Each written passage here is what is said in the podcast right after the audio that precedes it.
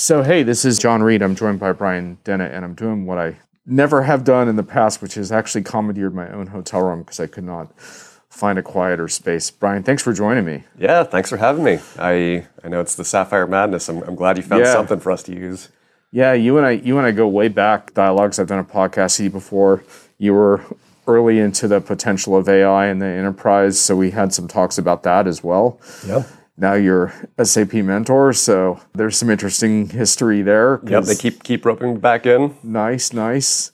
And I think just having talked with you only for a minute, we we really haven't talked that much. I think you might be more down on SAP than any other mentor I've talked to. So this is an interesting contradiction I'm looking forward to exploring. I, I mean, down on it, I think would be too harsh a description. I think SAP has just found itself in a hard spot. Um, you know, like we were we were just talking about. I think this transition to the the cloud and being a, a cloud provider, a SaaS play. I think that the transition of all that internal logic has like really bogged down SAP, and and so that's created a ton of technical debt that they have to deal with. Um, and then the other side is I just think it's a different business model and a different world, and you know companies are now becoming used to different sales cycles, and I think SAP as an organization has just got a lot of catch up to do. Well, that's uh, that's a pretty juicy um, talking point. Um, yeah, and so just to kind of set the stage for the listener, we are uh, sort of like it in the home stretch, but we're not done. There, we've we just had this second day keynote um, with Scott, customer keynote, and and now we're like in my hotel room, and we have a whole full day to go. So by the end of the day, Brian might have changed a few things, but it sounds like he's pretty certain about his takes. So. Uh, so tell us a little bit more just about like how you sort of like look at SAP and just the overall. I know you've spent some time looking at the hyperscalers and what they're doing. Like, how do you make sense of everything right now? There, there's so many news announcements coming out of SAP right now too. Like, what? How are you making sense of all this? So I, I mean, I guess I've always viewed SAP as a funny, almost necessary evil for the customers that do buy it. Um, SAP has always been, in my eyes, and I think in most people's eyes, a bit of a clunky software package. But the fact of the matter is that once you buy into it, it just solves a lot of problems. Like a lot of concerns just kind of melt away. There's just an SAP way to do it. It might nec- not necessarily be optimal, but it's still a safe, reliable, long term investment to make. And I think that that was always the thing that CIOs found comfort in. Um, and even for SAP technologists, like you, you knew that there was going to be a way to do it. It might not be the easiest way, uh, and you knew where there were gaps. SAP would likely fill them in eventually, or the partner ecosystem would step in. And so there was always something to be said for you didn't have to be too concerned about future proofing yourself and diversifying your investments because there was always just a path that you could walk down. And with SAP's transition to the cloud, I think many of those promises and expectations have eroded.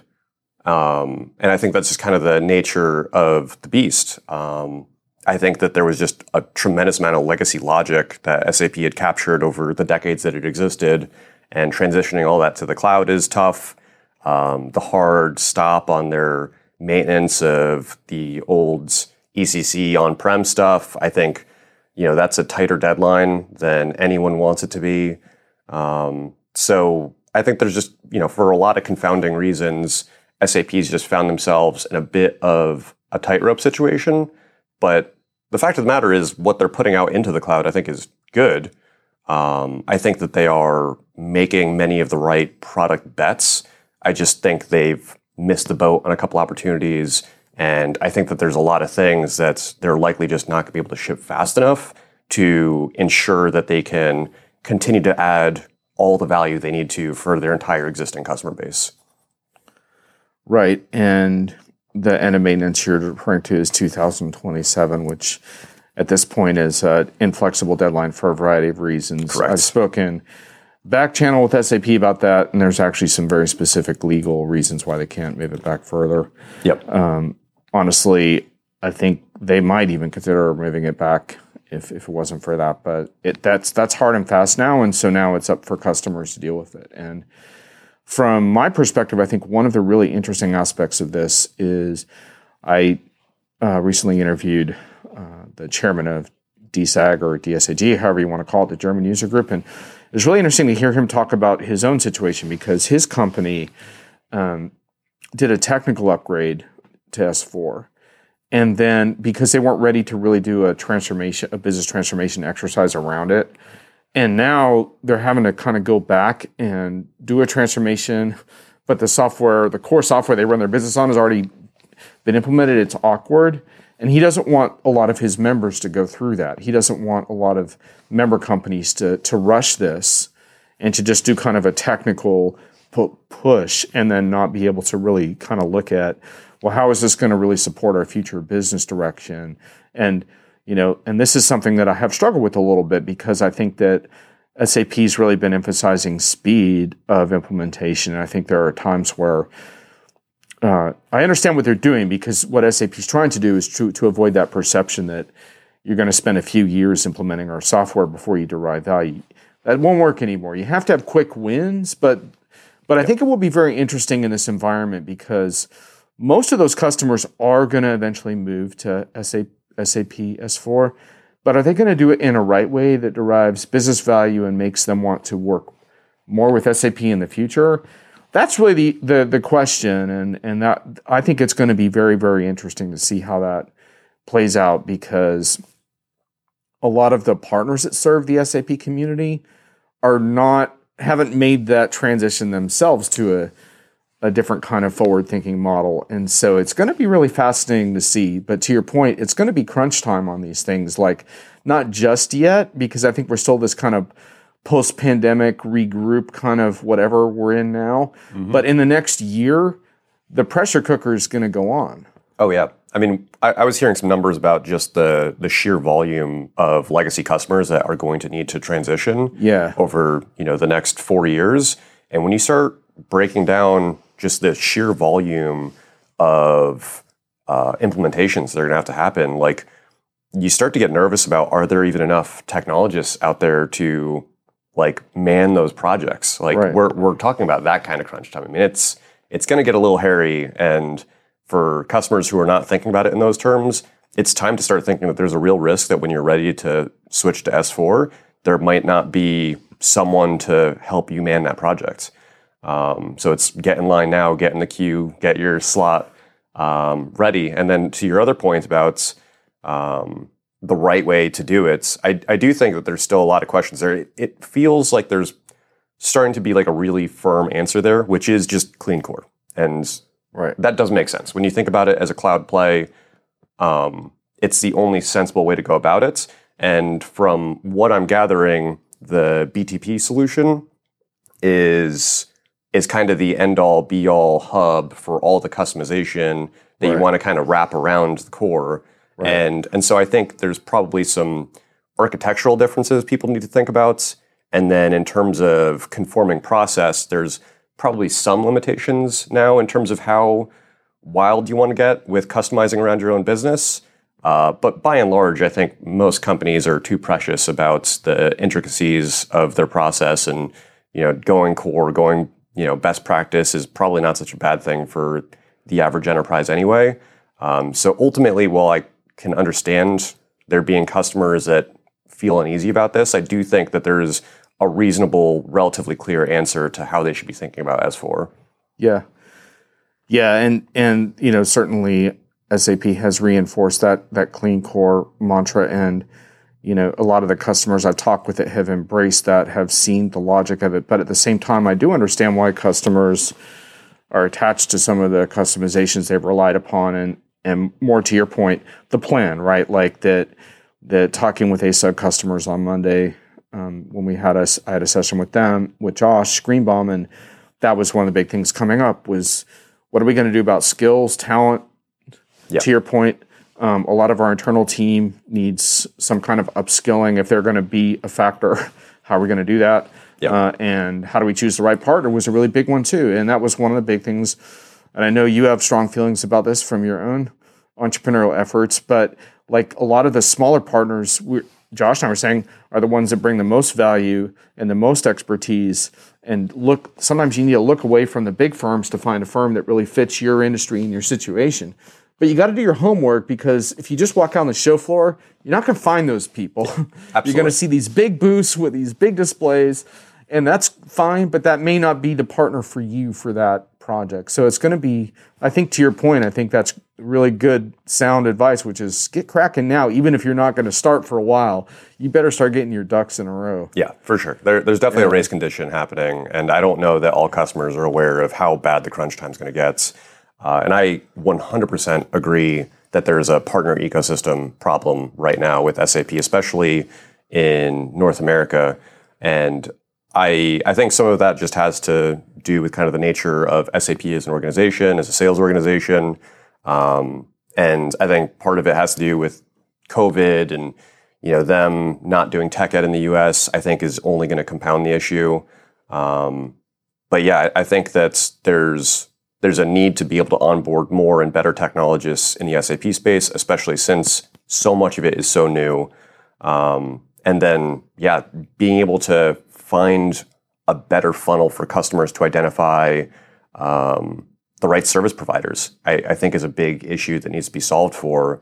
And I think there's a lot of ways to do it. I don't think it's an existential threat to the SAP ecosystem, but something needs to happen sooner than later to make it easier on the customer to find the right partner.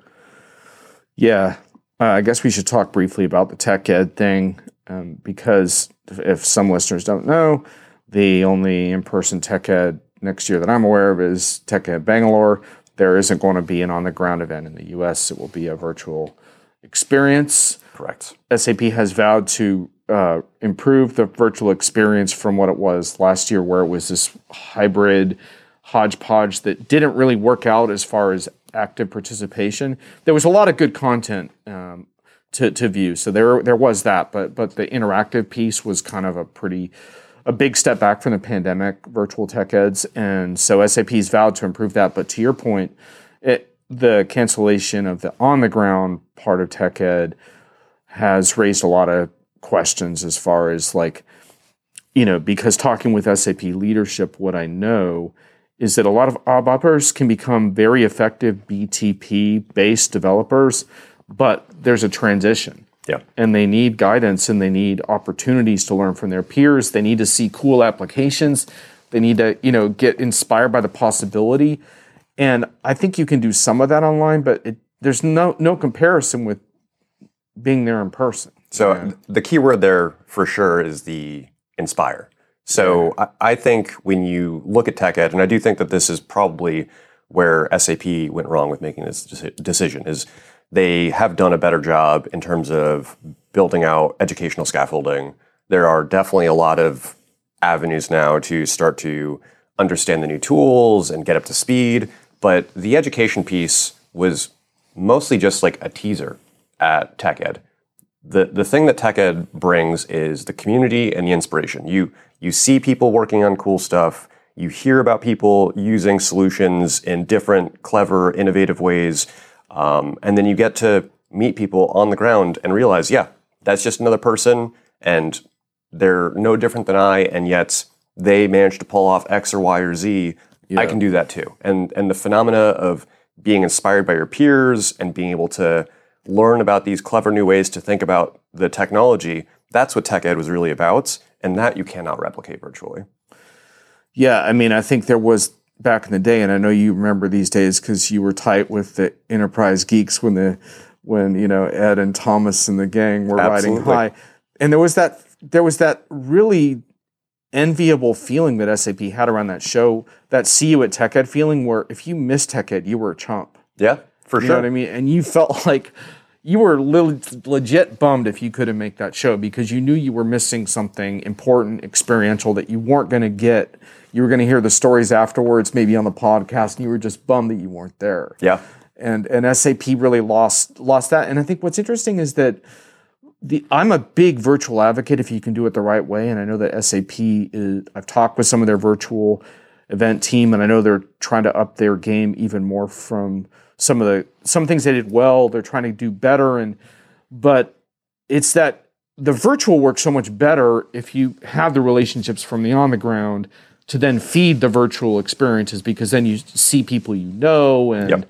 you know you have this foundation. And so to me like it needs both. And you know so hopefully in the future SAP will will rethink that because to your point I think like the time is now to get people together but what can you do? Yeah, I mean, even the mentor program, you know, we have all these Zoom calls on a regular basis, and there's a push for us to all be able to congregate in person more frequently because at the end of the day, you need some degree of rapport. Like having that that FaceTime just just matters. There's an intangible to it. It's like I'm a firm believer of you kind of just need to meet in meet space occasionally. 100% so you're a little bit down on other stuff too so let's get into more stuff you're down on with SAP and get and get you in trouble with the mentor program I, I know. So Um, I, I, guess the one thing that I'll, I'll preface this with is I've always been a grump about SAP. I feel like that's part of my brand. That's just the way that I operate with it. It's like they're they're the big behemoth that's very successful and does a lot of mm-hmm. things well. And so I feel like part of it has always been my duty to kind of poke and prod and and point out the the chinks in the armor. Hey, I'm happy to meet a grouchy mentor. You know, there there used to be a bunch of bunch of us back in the day that could get grouchy. You're you're kind of down on DataSphere, dude. Uh, yeah, so DataSphere is a funny one for me, and this one I will pick my words carefully on the record. Um, but I, I guess one of the things, there were two things that you know over the last half a decade that I've watched with SAP that was surprising me. One is when this whole data lake vendor phenomena happened, the snowflakes, the Databricks, uh, when when all that was going on, it surprised me that SAP didn't make an aggressive play because that is their ecosystem. Like the the data is you know the the new oil. Like that was a thing that was talked about uh, a ton. They made a huge investment in HANA, and so I think that they understood how important it was to be a major data player. But then they never took that additional step of really shoring up, being able to provide that same kind of ecosystem that these other new vendors were providing. And so that was one moment that I think SAP whiffed on. The other one is the whole data science phenomena. There, there aren't data analysts anymore. There aren't business analysts. Everyone is called the data scientist now. And to some extent, it is still just traditional BI under a new moniker, but there is a lot more sophistication in analytics now. And there are a lot of people with uh, a much more robust skill set in terms of massaging, understanding, parsing data in order to derive and create real value. And both of those uh, trends, those shifts, I feel SAP missed on in a lot of ways. And I think DataSphere is them maybe to some extent recognizing that and starting to play catch up. And I think because they kind of missed out on those moments, I think that they do have to kind of gradually ease into it and start to build the the infrastructure to build something on, start to build the customer base that they can slowly start recreating uh, some of that value in. And so, from that perspective, I think DataSphere makes sense. But I think that's going to be a very long journey. And I think people who are adopting DataSphere now are are basically just buying some cute middleware that will eventually become a much more robust solution that will, you know, in many ways recreate some of the value you see in other areas now. So yeah, there's I think there's a couple of fascinating things because one of them, and listening to Google talk about this because we talked with Google on on Monday, and our analyst saying that Google was on stage too, is this notion of a more federated approach to data is very interesting. And not all data experts agree, by the way, with a federated approach and whether it works better. But the concept in theory is sort of appealing because it means like not pulling having to pull data into some kind of other repository like from all these disparate sources but essentially you know allow the data to reside where where it lives and and use it from there as as needed for your analytics and your AI in theory I kind of like the concept. I mean I'm not a data federation expert so I realize a lot of that has to be proven out. Yeah. but I think it's interesting because I think that that some of these data lakes are a little bit of a pipe dream in terms of the way that that digital exhaust is spread over so many devices and platforms. I, I wonder whether that ultimately is going to deliver. So I'm kind of interested in data federation as a concept. Whether SAP will be the one to kind of prove that out. I, I'd probably be a little more confident in Google's ability to do that. And Google's pretty enthusiastic about the concept at the moment. So Yeah, I, I mean, I can definitely see an argument for it. I I think there's a lot of use cases where it probably makes a ton of sense, and if you have the right uh, tools in place, I can also see how um, the the big issue being when you have to do like real heavy lifting against data, Yeah. then the data transmission suddenly becomes a problem, like both in terms of performance and lag time, but also in terms of cost. yeah. Um, but if if you're clever and you pre-process data where it resides and then only kick over what you need to, like I think that there's probably a lot of use cases where you can get very sophisticated with data federation um, and really produce a lot of value with a lot less complexity uh, in terms of data reproduction. Um, but th- that is one where it feels very case by case, and I think time will tell whether or not that is the right design pattern.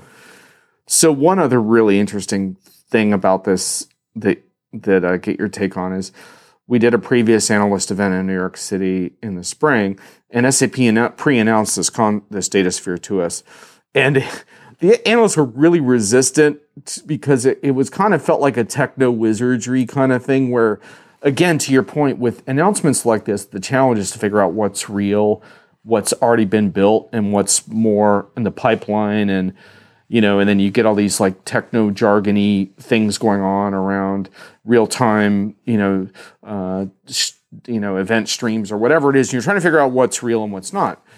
And so this went on for like a good half hour with a lot of like resistance. And then SAP pulled a partner panel on stage, people like DataRobot. Um, Google wasn't there, but Google was on stage this time. And it was so interesting to hear from the partners how enthusiastic they were and that kind of changed a lot of things about the the tone of it because if SAP hadn't pulled these partners in, I think it would have been really like probably a fairly poorly received session that they did on that. But the partners really injected it with some enthusiasm because they were able to explain to us a little bit about why they were excited and why they felt like they were having a better access into like real contextual data from SAP than they were before, and the potential that they saw in that. Now, granted, this was early stages for them; they weren't at the point of rolling out customers. But I thought that was interesting from a partner perspective, and it will be interesting to see if partners can deliver a little bit of what you're talking about because I don't think SAP can do it all themselves. Yeah. You know, so And that that I do think is something that has really stood out to me as a major shift in the new cloud focused SAP is I think they are far more receptive to a partner ecosystem. Like I, I think that they are probably thinking more partner first kind of strategy now, wherein like we can do the application specific things and we can allow our environments to become a little more porous, kind of tear down the walls of the walled garden a little bit, um, and and just work alongside other vendors to create more complete solutions. And I do think that that is a pretty big difference between old SAP and new SAP. Um, and so when you look at it through that lens, I think DataSphere makes sense. And I think that partners' enthusiasm about that makes sense. And so maybe that is just maybe the first real product to kind of you know put the flag in the ground that yes we're taking partnerships seriously. Yes we want to work with you. Yes we want to open up data a little bit. Yes we know we need to supplement our solutions with other solutions.